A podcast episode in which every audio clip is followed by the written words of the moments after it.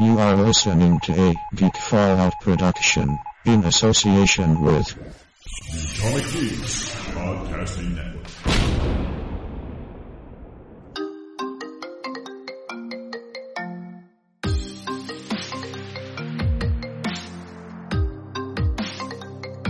Listening to Technobabble, the Geek Fallout technology news and discussion podcast.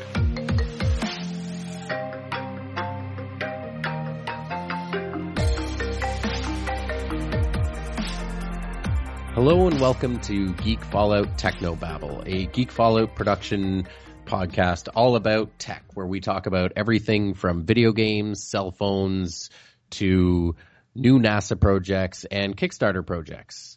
With me tonight, I have our Geek Fallout executive producer, Chris Gaida. Hello. Thank you for having me.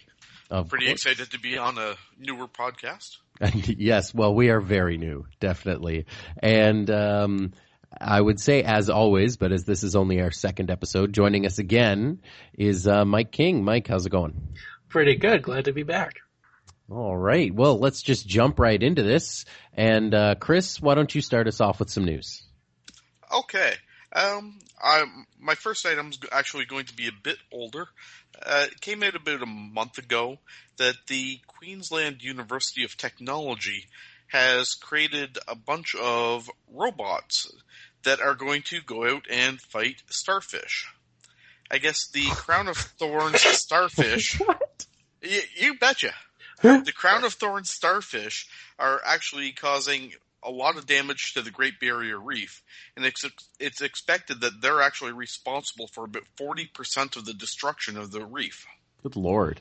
So they've created these little robots that are able to map out the reef, take up-to-date photos, and are equipped with up to 200 needles. And what they do is, once they have a positive ID on these starfish, they go in, attack, and give them a lethal injection. Oh my God. And if they give them a lethal injection? And if they are not able to get a positive identification and they're not quite sure if it's the right type of starfish, they will send the data back to humans back at the university, and they can sift through and give them, you know, the kill code or whatever it is, and give them the go ahead to, yeah, go and attack. And they send a letter of apology to the starfish's family. Well, something similar. Casualty of war. How big are these? Apparently they're pretty small. It's just, they don't have a photo in here, but it's got a little pneumatic arm, a few cameras, and 5 thrusters. Oh, and a little GPS unit. So it's got to be at least the size of, like, say, a Coke glass at a restaurant or something. Yeah, I'd imagine it would be – oh, actually, it looks like the size of a scuba tank, basically. Oh, a large scuba tank? Like a regular scuba tank? Like a fire hydrant type size. Like fire extinguisher, like – yeah. Yeah, sorry. Fire extinguisher. Huh. That's pretty interesting. So do you think it has enough lethal injection to be able to kill a human? I doubt it. Well, I guess actually you could. I mean, they do have 200 of them. That stuff builds up. Now, up to this point, all this fighting of the starfish has been done by scuba divers, but there's not enough of them to basically patrol the entire reef. But now that they've got a robotic system in place, now they can deploy them 24 hours a day, and they plan on rolling out production and basically releasing a robotic army to patrol the reef. Man, that's pretty crazy. I thought the starfish, I thought they had enough trouble with the wasting disease they're going through, but no, apparently they're not dying fast enough. Maybe they're just not pretty enough. We are humans, and we don't like the ugly animals. Yeah, so I guess they just leave the starfish there. They kill them and leave them in the ocean for other things to eat, and except that all the, like, the starfish now has poison in it. So toxic. I mean, like, yeah, like I wonder if they've thought of, like, hopefully they've thought of the repercussions on the ecosystem of the coral reef, you know, to do something like this, because if they're injecting all of these, I'm assuming, you know, hundreds probably of starfish with the lethal injections, you know, there's some sharks or whatever else eats starfish that are going to eat those, and then they're going to have that in their system. And is that enough, like, you know, secondhand poisoning? Is that going to kill the sharks? Well, that's an interesting thought. Like, I hadn't really considered it, but yeah, I guess it could. Like, well, wow. That's the things we think of on a real podcast, Chris. That would hurt me if I had any emotions left and I wasn't dead inside. Well, that's definitely quite the start to the show. We'll start off with a mass Starside. I know they have this wasting disease, which I saw a picture of it, and basically, like, if David Cronenberg directed an episode of SpongeBob SquarePants, this is what Patrick would look like. I want that now. Yes, I would like to see this exactly. You can check Wikipedia. It's called Sea Star Wasting Disease, and it was first discovered in 1972, 78, 2013, and they have no identifiable cause for the disease found yet. Wow! But the starfish just break down, and it's like sea star leprosy. Sea star leprosy. Good God! Do they get liver spots too? They're already spotty, so how can you tell? That's true. That's true. All right. Well, Mike, what about you? What do you got for us today? I have an amazing discovery that will revolutionize anybody, any human with hair now doesn't have a problem anymore. Thanks to a new innovation coming through the pipeline, I discovered a Kickstarter called the Skarp Laser Razor. And just like you think, it's shaving with light. Now, the problem with other attempts at, like, lasers is that they either don't work on light-colored hair because they only target pigment. Now, or if you have, like, dark skin and you try to go to a laser epidermist, what's it called? The hair removers. Epidermist? No, that's a skin thing. Well, hair comes out of your skin. Well, the person that you go to get the lasers on your hair to kill the root. Anyway, if you have dark skin, that also absorbs the wavelength of light and causes burns. So what this does is it targets a chromophore in the hair specifically. So it doesn't cause any damage to the skin, and it has no blade, so there's no cutting, no scratches, no burn, no infection, no itching, no irritation, and it just breaks apart the hair at skin level with a light beam.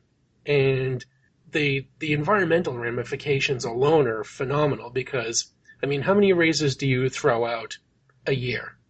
Zero. Yeah, zero. I use an electric razor. I don't shave. Well, lots of people do, and it amounts to about 2 billion razor heads just in the United States alone being thrown out. Now, sure. And they can't be recycled, because of, you know, hygiene issues, and plus they're so tiny you have to break apart the plastic. It's just not worth the effort. So they're left to break down in landfills and garbage dumps. Now with this, there's no blade being thrown out, no reusable, like, nothing being disposed of, and no shaving cream and no water. So if you're traveling and water is a rare commodity, now you can shave nice and easy. And it has a 50,000-hour projected lifespan, and I ran it through a calculator, and that's 7 years of constant use. Yep. And so, and that's how long the laser component will last, or that's how long the battery will last? Oh no, the battery is expected to last about a month, but they have Please don't tell me it runs on a AA. No, AAA. Oh, Jesus, really? They were torn between running it on a AAA or a rechargeable battery. You got to do rechargeable these days. Well, like, they said nobody wants to get freaking batteries anymore. People have complained that rechargeable batteries, like, they don't hold a charge after a certain amount of time. So that's true. They considered both of these, so now they've got it so that you can put in a rechargeable battery or a AAA battery if you want. So you get the choice. Yeah. Yeah, I guess. Well, and you could get, like, a, you know, Duracell rechargeable batteries or something, because that's really the biggest issue other than how strong is the frame of this thing. Well, it's made up metal. And is the head adjustable? Because if the head is adjustable, you know, like, because this isn't just going to be for men. It's going to be for women, and, you know, a lot of women use it on, and I guess men too, on different shaped parts. Oh yeah, parts with curves. Yeah, you know, lots of curves and crevices and nooks and crannies. Okay, well, I think because it's not a blade, it doesn't have to curve as much. Like, you can just tilt it, and it's just a laser. So as long as the light hits the hair, it'll break it, and it doesn't burn it, so you won't get like a singed smell. See, I just wonder how sensitive it is and how strong it is, because it's all great being able to burn through hair. However, if you have something, some sort of abnormality, well, say a skin tag or a mole, which sometimes with a traditional razor sort of get over, almost pressed down in advance by the shape of the razor, and the razor blades tend to miss those areas. Now, if you don't have that pressure pushing down and you have the light hitting, will it actually start to cut, and you have to avoid those areas? I didn't even think of that. Wow. I figure since it's just light, like, you can just tilt the razor, like, around it for dexterity, since you don't have to drag it. Like, as long as you bring it up close and just target it with the laser, it'll break apart the hair. But it's also... If you watch the video that's on their Kickstarter page, they actually talk about how the laser is, you know, targeting a certain spectrum that is only, like, that's the spectrum that will cut hair, and that's pretty much the spectrum they're going for. So hopefully that spectrum isn't the exact same spectrum as something that would cut off a skin tag or a mole or whatever. Oh. Although taking the hair out of a mole, trust me, would help a lot of people out there. Well, that's what tweezers are for, but like, well, witches don't always have tweezers around. Okay? But I think that thing would be great. And as soon as you sent me that, I turned right around to my wife and told her that she had to buy me one the second it came out. Now, you actually said that you backed this. Am I correct? Yes, I did. I was a little late to the party, so all the single razor backing rewards were gone. Yeah. But I backed, so I had to back it for $300 to get two razors. Now, $300? They had $189 for two razors. I don't see that here. I see, or that could, well, that's probably one US of the dollars. First owners, yeah. All I see is anyway, like $189 be the first owner of a Skarp razor, and then $300 be the first owner of two razors. Oh, well, still, yeah, that's plus his does have a monogram. Well, they are anodized metal, and they'll be green for the Kickstarter backers as an exclusive for. And this wasn't like part of the reason I backed it. It was a stretch goal that was named after I had backed it. And they decided, like, if they get $2 million, they're going to come up with you're going to get a case that holds a rechargeable battery so that you'll never be out. It'll be a case for the razor and holds a battery so you'll never be without. You'll have your entire shaving kit fitting in your pocket. And yeah, that's really cool. And then if they made $3 million... then they were going to give, the handles would be anodized metal green. So it wouldn't be plastic, and it wouldn't like be painted metal where it chips off. It's anodized. And if you know anything about that, like, the paint does not chip off, and it doesn't. Well, it's in the metal as they're molding it or whatever, right? Like, it's basically like adding food dye into a cake to change the color instead of having the cake that color because of the ingredients. Yep. Or putting frosting on it. And I figured that this would be great for, like, third world countries or places that don't have, like, that are going through droughts, because now you don't need water to shave, like, the most vital component for the last 5,000 years. Now, as long as you've got, like, the sun and a solar charger, you can just basically keep this battery going, and you can stay well groomed no matter where you are. And exactly. you don't have to lug around creams or aftershave. Like, just the waste that it avoids makes it very environmentally helpful. You're not throwing out metal in dumpsters. You're not wasting water or buying shaving creams. So it's like, it's a little expensive in the beginning, but since it's the only thing you're going to be spending money on once for at least like 20 years, unless you shave like the friggin' Wolfman, then you should be pretty set. And your carbon or whatever environmental waste footprint will be all the better for it. Yeah. So that's why I backed this. And there's 11 days as of this recording, and they asked for $160,000. They've already got 19,082 backers, having a total of 3.7 million. Yeah, so I saw that. That's pretty crazy. I'm not the only one that thinks that we have a better world ahead of us if this goes through and they deliver what they promised. Now, the demo video so far, for their reasons, they say they can't show the laser in action because they haven't patented the wavelength yet, and someone might take it. So they're trying to demonstrate ways that the hairs are being broken apart, and it's kind of abysmal so far, but they're not demonstrating the actual razor. So if you check out the video, don't lose heart. Mm-hmm. I really think that, I love Kickstarter. I haven't backed anything yet. I love the idea of it, and I really do feel that a lot of different projects, whether it be music, movies, video games, technology, pretty much a lot of different projects in the future will be done via crowdfunding, because it won't become crowdfunding. It'll become, why are companies going to waste all the R&D time, all of the resources to make and deliver a product and price it and blah, blah, blah, if they're not even sure if there's a market? Whereas if you're putting something on Kickstarter, you know well in advance that there are people that are going to buy it, that are going to consume that medium or media or device or use your product or whatever it is. So I think that I think it's really going to be the wave of the future for companies, So, but anyway, speaking of environmentally friendly things that can possibly save on water and electricity and all the other wonderful things that we are, raping our planet for.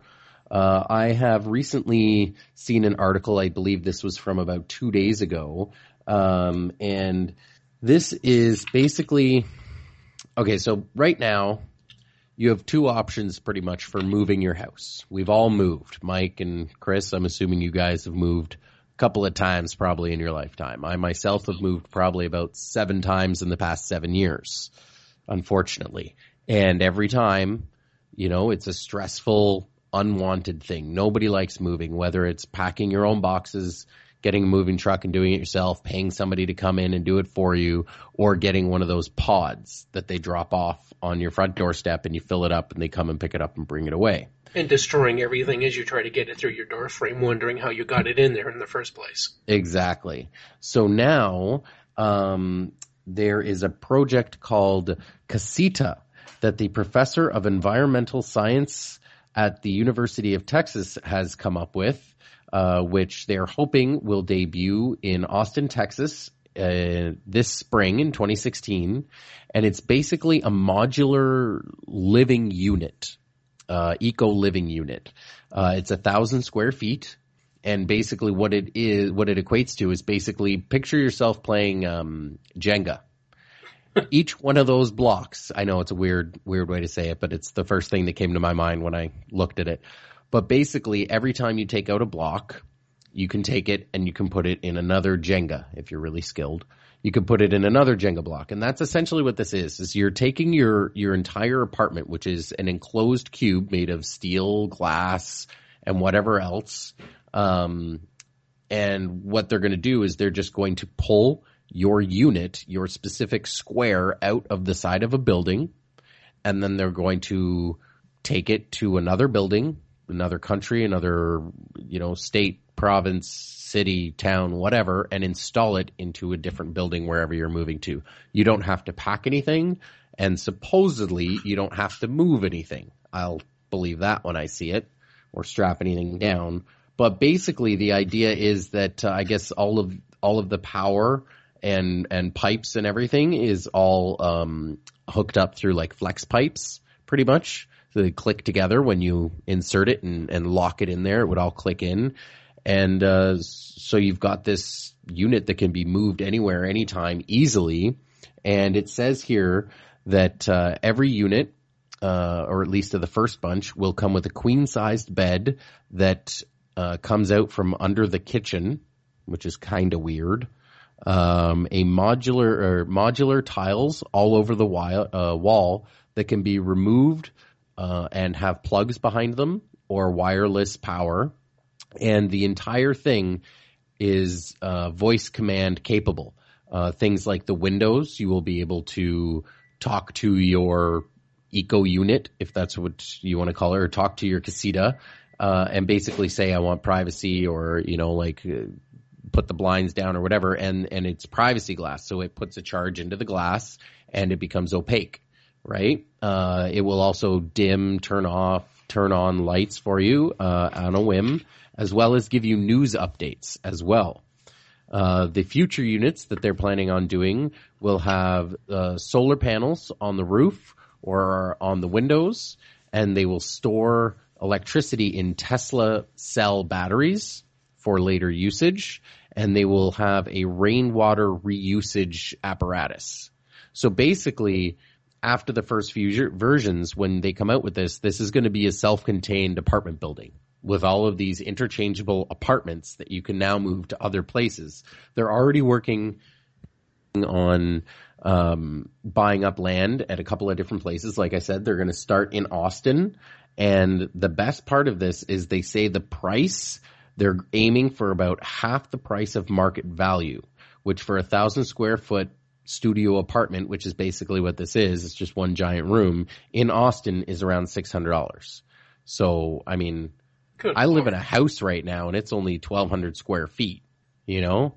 Put up a couple of freaking walls in there, and $600 a month, that'll save a ton of money, and you're not using any water eventually once it's rain, right? And if you don't have to pay electricity either, that's amazing, you know? It's phenomenal. The good thing is it's a nice plan. The bad thing is, unfortunately, it's not going to work. Oh, here we go. Here's the cynic. No. Here's the fly in the ointment. Yeah, yeah. This is why we didn't allow you on the podcast, Chris. That makes sense. I can't blame you on that. No, when it comes down to it, the biggest problem for a project like this, I mean, the entire incentive is for most people, it apparently was the ability to be mobile and not have to move, right? The problem is you need to have everybody building in a similar sort of fashion to make it worthwhile. Standards. Unfortunately, people are not that quick at adapting and will not, well, most likely will not be adapting to this standard themselves anyway. Well, it's not even the people, right? It's the companies that would have to come up with a standard for a standard size. You know, like each building, even if they were going to come up with, say, a 1,000 square foot, you know, and a 1,300 square foot and a 700 square foot one. So now each building now has to have three different styles of inserts for these standard. And they all have to have the same standard everything. And the company, if Apple and Microsoft and HTC and all these people can't agree on a standard for a charging cord, you're right. How are we going to, you know, get a standard for a freaking apartment building? And so one spot I can think of that could actually make it work? Tokyo. China. You think China over Japan with their pod hotels? Japan would have the same problem where – well, actually a slightly different problem where the distances wouldn't be that great. Plus they aren't doing nearly as much building anymore because the population isn't growing. Well, however, I guess 1,000 square feet in Japan is three times the size that they want or need or use nowadays. How many families are they fitting in? Yeah. But in China, seeing that they're still doing a lot of building and there is still a lot of governmental control, I could easily see them investing in such a project and enforcing those building restrictions and making everybody conform to building in that fashion. You know what would be interesting too, actually, especially for China, because their economy is growing so quickly, their country, population, buildings, everything is growing so quickly there. It would actually be interesting to see if they used these for government workers or some form of workers. So basically you take this 1,000 square foot home, quote unquote, modify it you know, so that there's no kitchen or no bed or whatever, but have the same idea where it's a removable space and then put in, you know, 5 workspaces in this area, or, you know, like if they make them say 100 square feet or a little less, like if they make them much smaller, they could have little buildings where basically like, hey, you get promoted, they could take you out and literally bring your whole office to the other building, you know, to where your new building is. You're going to the mother branch. It does make sense from a safety and security perspective, because I know especially in North America being worried about either environmental damage or, you know, even possibly, you know, terrorist damage or something like that, fire damage, having entire workplaces shut down because one area of a building is destroyed. Mm-hmm. If something bad happens, let's say a major flood, if you had a case like this, you could actually pick up entire work units, move them, you know, across town to some other building, and plug and play. Everybody's back at work, just in a slightly different location. Yeah, well, and you'd think the skeleton structure for this too, that these would all be plugged into, would actually be a lot easier and quicker to build, because you're not actually building any of the apartments yourself. Right? Like when a company is putting together the skeleton part of the building, the part that holds it all, they're basically, all they have to do is put in the support system for all of these different building, or all the different inserts, apartments, offices, whatever you want to call it, and hook up, have all of the wiring done. That's essentially all they have to do is foundation, support, and wiring. Yeah, essentially so you skeleton. Could essentially... Yeah, so something like this would actually be really useful for even like developing countries. You know what I mean? Like put something like this in Africa where, you know, like they need more homes. Like sure, make it a little bit smaller, make the homes smaller, make them more affordable, you know, find a way to make it cheaper. But the idea itself of being able to build this skeleton building and then come in with apartments for people, like think of how useful something like this would have been after like Hurricane Sandy or like the, or Charlie or the Rwanda tsunami, you know, like Tatsui or whatever, you know, like all these different horrible things. Relief they stations. Could essentially, yeah, they could come in and build a few skeletons, and they could probably house people, even if it's just temporarily. Refugees. You know what I mean? To have, yeah, refugees, anything. Like this is a brilliant idea at its heart. But I think Chris is kind of right, is I don't think it would necessarily work for the masses. I think this would be more of a either temporary, at least not for the masses here in this, you know, the Western quote unquote part of the world, right? North America. But I think it would definitely work for more of emergency purposes and offices and stuff. So I think that's pretty interesting. It would be great to demonstrate it with workplaces or, you know, impoverished nations like villages, like displaced people, the Syrian evacuees and all that.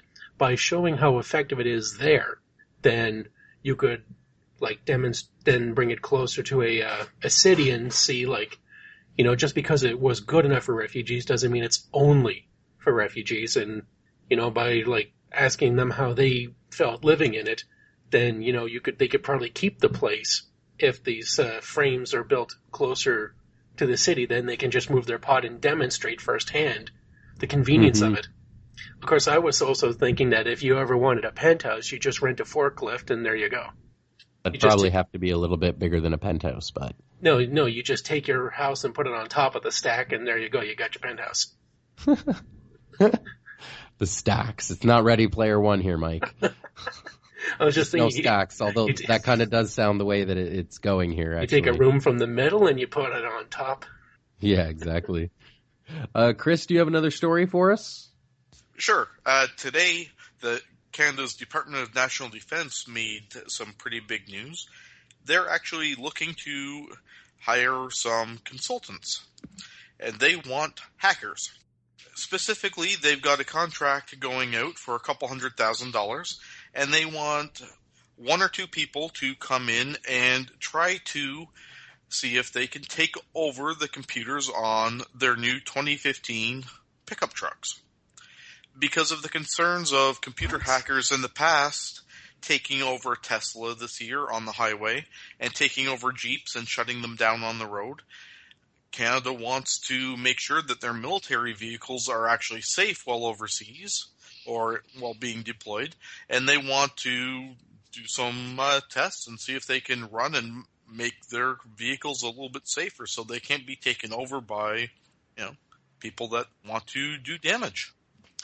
So if you know anybody that has a little bit of a hacking experience, hey, here's a good chance for a good government job.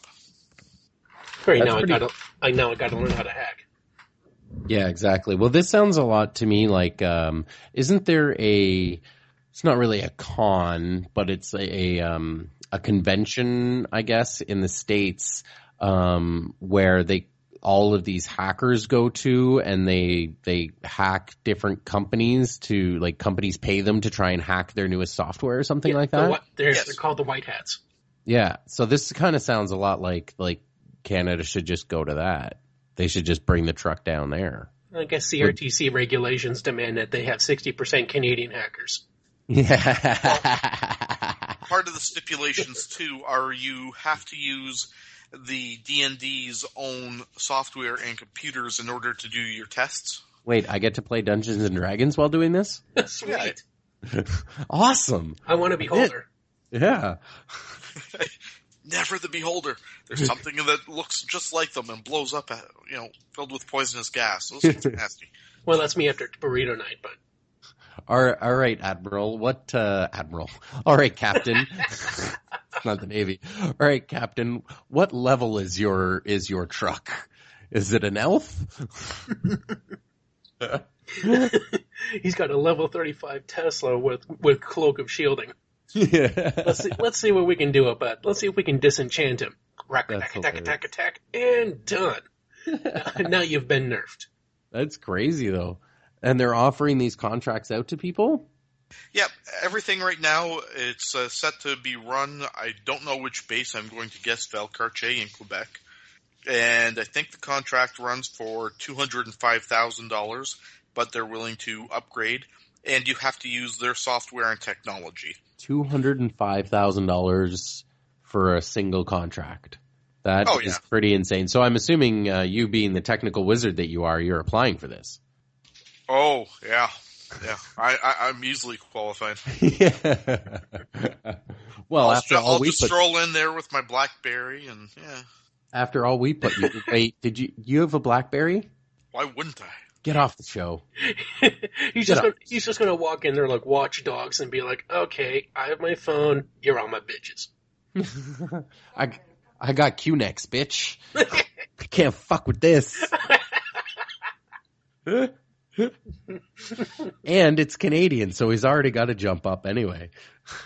There you go. As far as I know, that gives me street cred? No, that's negative street cred, having a BlackBerry. Unless you work for the government, in which case it's equal street cred. Yeah, you've got like gravel road cred. That's about it. Yeah, pretty much. Okay. Well, seeing that I work for the government and I used to live on a gravel road, I'm okay with both of those things. Nailed it. Perfect. All right. Well, as my last little news piece here, Sharp has teamed up with a robot creator or a company. I'm not sure. It didn't really specify whether this was a company or a person, but the robot creator Tomotaka Takahashi, trying not to butcher that. And basically this project is called RoboHon, and it's a cell phone buddy. I think that's actually what they should call it, the phone buddy. But it's pretty much a little robot that is 20 centimeters tall, or 7.87 inches for you Americans out there. Weighs about 390 grams, again, 13.75 ounces or 3/4 of a pound. And it is pretty much a cell phone inside of this little robot's body, which is running Android. It has a Snapdragon 400 system-on-a-chip processor, quad-core, running at 1.2 gigahertz, with a 2-inch QHD touchscreen on the back to control the functions and it has LTE and can do calls, texting, email, reminders. It has a camera on one of its eyes and a Pico projector on its forehead. You guys watched this video. I sent it to you. Yeah, Mike, did you watch it? Yeah, I did. And when I first saw the guy pick up this little troll doll and put it up to his head, walking down the street talking, I'm just like, there is no way. Like, only in Japan could someone walk around with like that and not be pelted with tomatoes and lettuce for, like, just being a childish freak. Nerd! You're such a nerd! But as the video went on, it progressively got more useful. Yeah, because I guess it runs on Android, and I'm assuming they have a overlaid artificial intelligence program on top of Android. Basically, in the video, not only does it do all of these things, but it actually seems to have a little bit of an intelligence where the way it converses with you. Maybe it's not intelligence; it's just a dictionary that helps it word things properly, and the voice that it uses. It sounds like this cute little robot, and it kind of actually looks like a Robosapien, which is a child's toy that you can buy at Walmart, but it's just much smaller. But it's in the video, it sits there and it reminds the guy, like, the alarm goes off and he's sleeping, and it's like, hey, wake up, you got to go surfing today. And then he taps its head, just like you would a normal alarm. You tap the top of it and it stops. It was at a party, and it was dancing along with everybody. I know that was everybody's favorite party. He was dancing better than the people. Oh, I know. I mean, they're just bouncing around with their red cups. He's the one busting out the fresh. Oh yeah, and like, who has a party like that? You know, but who doesn't? In Japan, that's what they call a rager. Yeah, that's a rave right there. But basically, like, you know, when he's dancing, he can do little dance moves, and he can bend over, because I guess his legs can bend or can move, and his arms can move. He can sit up, sit down. He can, if you put him face down, he can get up to a standing position, and vice versa. I guess from what it looks like in the video, he can find his own chair, which seems to be his charging device. It has a speakerphone. It can project maps onto a wall or onto any surface to show you different maps. It can show you pictures. And it's pretty freaking awesome and quirky, and only in Japan, really. But I mean, I really think, because I was talking about this with my wife, actually, and she brought up a very good point that something like this probably would have done really, really well 5 to 10 years ago. If that's what the Furby actually delivered, it would have taken off and it would still be around.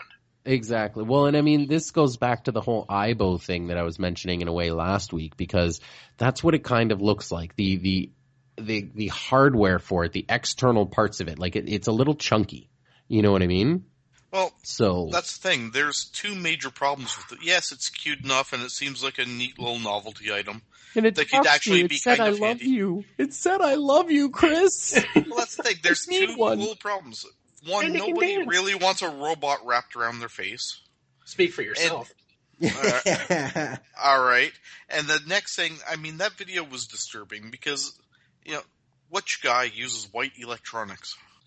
And who tapped their alarm clock instead of just swatting it off the table? Well, since my alarm clock is my phone, I definitely don't do that. Oh yeah, well, I'm speaking from the age where we still used clocks. Well, like that's physical clocks. Yeah, but I think that I think this thing is right in the middle of where it could be great, like where the idea is amazing, but the hardware and software aren't quite there yet in a way. Like if this, you know, came out a couple of years from now, where the servo motors could be much smaller, the plastics that the body itself is made up of could be much stronger, thinner, lighter, and molded to be smaller. If he could say, if he was even that tall or a little bit smaller, but say he could scrunch up into a fetal position and only be, you know, the size of a deck of cards or something, like a little mini transformer, basically. Oh yeah, like fold up and compartmentalize. But like the Rampage. Biggest, the biggest thing that this thing needs is to like Sonic Wave, Soundwave. That's it. Soundwave. Geek card revoked. Yeah, the biggest thing he needs is to become a case so that you can put your own phone into it rather than just rely on whatever phone that is, like Apple, HTC, Motorola. If you can put your own phone in this case, then it can become your Apple buddy, your Samsung buddy, your HTC buddy. So like say where the screen is on the back of it, you take that off and take all the hardware out of it aside from the servos and stuff. You download an app and you slide your phone into a connecting dock in its back. And have a battery in its back or its bum or whatever so that not only does it like keep your phone doing all these awesome things, but it also keeps it charged as well. Mm-hmm. So like there's potential for this, but being Japan, I think they're going to go for the silly rather than the practical.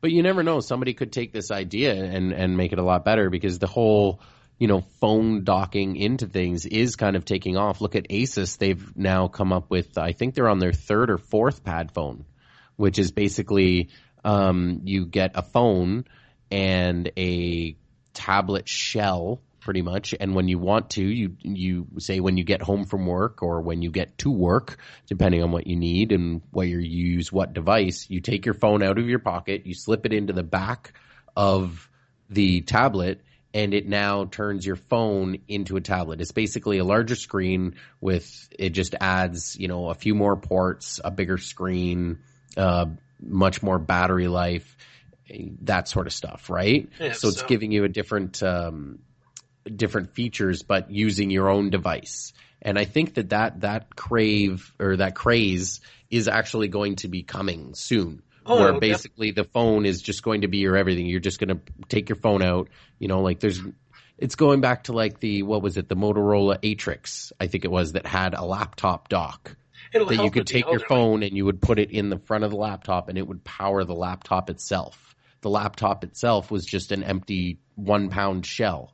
You know, so your phone is literally going to start becoming everything. Look at the Microsoft Surface, the Microsoft keynote they just did.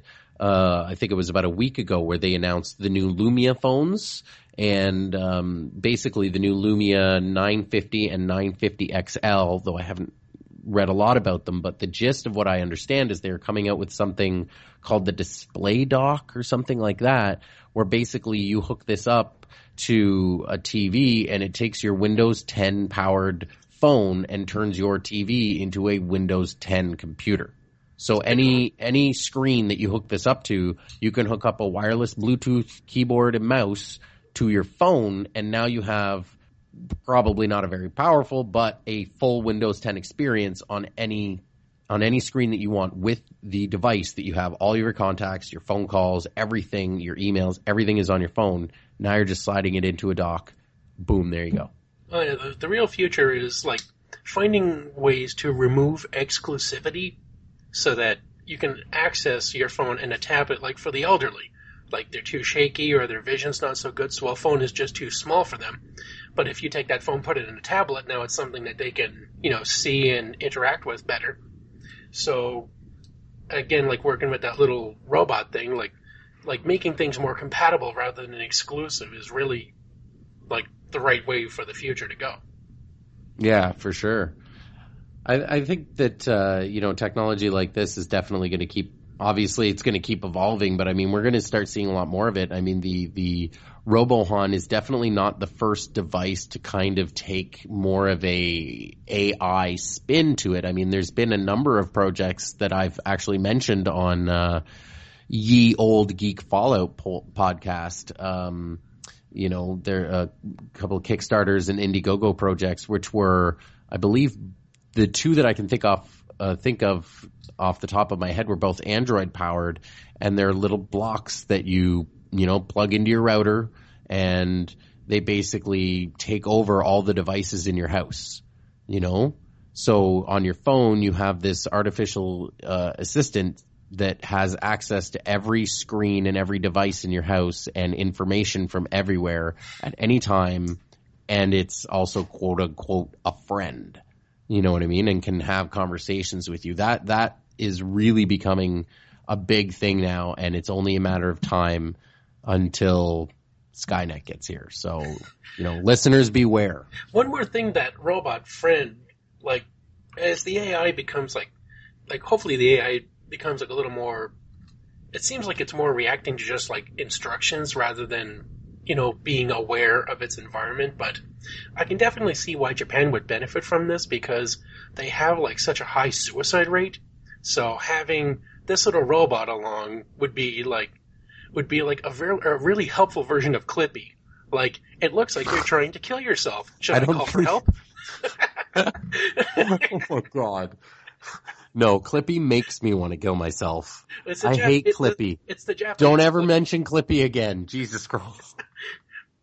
But yeah, it'd be like, if it sees, like, I don't know, if it's really listening to your calls and your girlfriend breaks up with you, it would give you like a little Japanese affirmation, like, life goes on as long as you keep living, you'll be okay. Like, you know, just keeping you from going into that suicide forest. You know they have one, right? The Aokigahara forest. It's littered with signs like saying you have reasons to live, reconsider, talk to a friend, and they actually have like robbers going in there to loot the corpses. So if this little robot can just affirm, like, if it checks your Facebook status and sees that you're no longer in a relationship, then it will just be like, hey, perk up. Okay, I'm here for you. And if I see you going, and if it uses the GPS and sees you're going to the forest, then it just calls 911 and be like, hey, can you keep a lookout for this guy just to, you know, make sure he sees the day? Thanks. Well, one of the projects that I saw on Kickstarter actually did have a moment like that in the video. Go on. Basically, it had it showed this woman who was waiting for her boyfriend or something in the rain, and she was, you know, sad that he was late, and oh, boo-hoo, worry, you know, woe is me, whatever. But basically, she turned on her phone and was like, let's call it Alice, you know, whatever. So she was like, hey, Alice, and the robot was like, hello, how are you? And she was like, oh, I'm a little sad or whatever, and it was like, okay, you know, how about these pictures of you and your boyfriend to cheer you up? And it started showing her pictures of her boyfriend and stuff, and she's sitting there crying and stuff. So, you know, it's a Kickstarter video, so really, what do you do? It's a work in progress, okay? Yeah, exactly. There's some bugs to work out. They're trying to understand us. The robots are just here to help until they realize we're the problem and then try to get rid of us. Yeah, exactly. But it's pretty interesting. The artificial intelligence, you know, used to just be something you saw on Star Trek or in Doctor Who or in any number of sci-fi and fantasy films, movies, television, like whatever, comic book, anything, right? And now it's really starting to become a reality, and it's pretty interesting, especially because a lot of these devices, like some of the Kickstarter ones I was looking at, they started at like $500, $300, $400 for these artificial intelligence things that you can have in your house, assistance, I guess. And it's pretty interesting that this is the world that we are living in now. You know, tech is certainly something that just never stops, and that is why we are here. So with that being said, I think actually that is the end of this show. We were having a short show today, just a couple of quick news topics. And with that being said, Chris, where can we find you on the internet? You can find me, alias Ego, on Twitter, Chris Gaida on Facebook. Highly interactive if anybody wants to message or just generally harass me. And weekly on the main Geek Fallout show. All right. That's wonderful. Excellent. Excellent. Mike, where can people find you on the internet? I'm on Twitter at King Mr. Stress. That's MR Stress. And Facebook, Mike King. Just find the Ottawa Mike King, not the Kiwi comic Mike King. He's a little bit more established than I am, but I'll catch up to him. I figure in about 5 years it'll be like Highlander, where I'll just be good enough to face him, and then there'll be only one Mike King. There can only be one. How do I find the other guy again? I'm going to add him now. My king. But he sounds awesome. One day. All right. Well, if people want to find me, which I don't know why you would want to because I'm never on the internet, you can find me at Riche613 on Twitter, R-I-C-H-E 613 on Twitter. You can find me on Technobabble on a weekly, bi-weekly time frame, whatever we decide we're going to do pretty much. And ever so occasionally on the Geek Fallout podcast and some of the other productions. You will soon be able to hear actually the first episode of Random Nerdness Season 3 was just released recently by Chris Lockhart. It's just a solo effort by him for the first episode talking about the new fall upcoming season. It was really interesting listen. I listened to it at work the other day, and I must say I've got a few words for Mr. Chris, especially concerning one of the television shows he was talking about. The name is escaping me right now, Blacklisted or something. The one about Lady Sif, and she's got tattoos all over her, wakes up in New York City with all these tattoos that solve crimes. Pretty much person of interest, but with tattoos instead of a computer. But I thought it was pretty good. So it's like Prison Break, but with amnesia. Yeah. I don't know. I've never really seen Prison Break. Is that something I should have seen? Prison Break. Guy goes to prison, and he's completely covered in tattoos. And every tattoo is a facet of his plan. Like someone he has to make contact with, their name will be hidden in a deck of cards. And basically, he spends the entire season. You discover each tattoo is like a person he has to contact with or bring into his plan or a layout. Like one tattoo, which looks like a stained glass window of a church, is actually just a layout of the crawl spaces in the prison. Hmm. It does sound very similar. Well, he gets himself arrested to break his brother out, who's been wrongfully convicted. And it lasted 4 seasons, I believe. It was pretty good. Had Wentworth Miller and Dominic Purcell. And they teamed up to appear in the Flash episodes as Pyro and Captain Cold. Huh. So they had a neat little reunion there. That's pretty cool. Nice. Well, I might have to go and check that out. And but have you ever seen the show Grimm? Yes, of course. Grimm the guy that plays Monroe is in Prison Break as I love that guy as a guy called Haywire.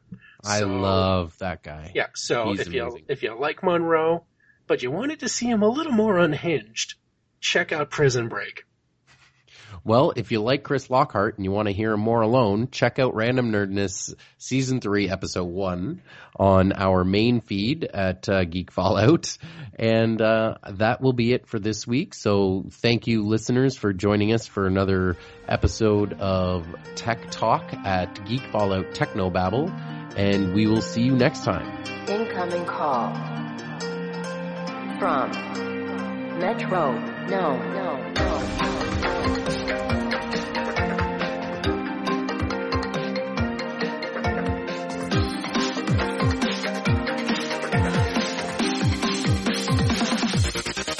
Drop it.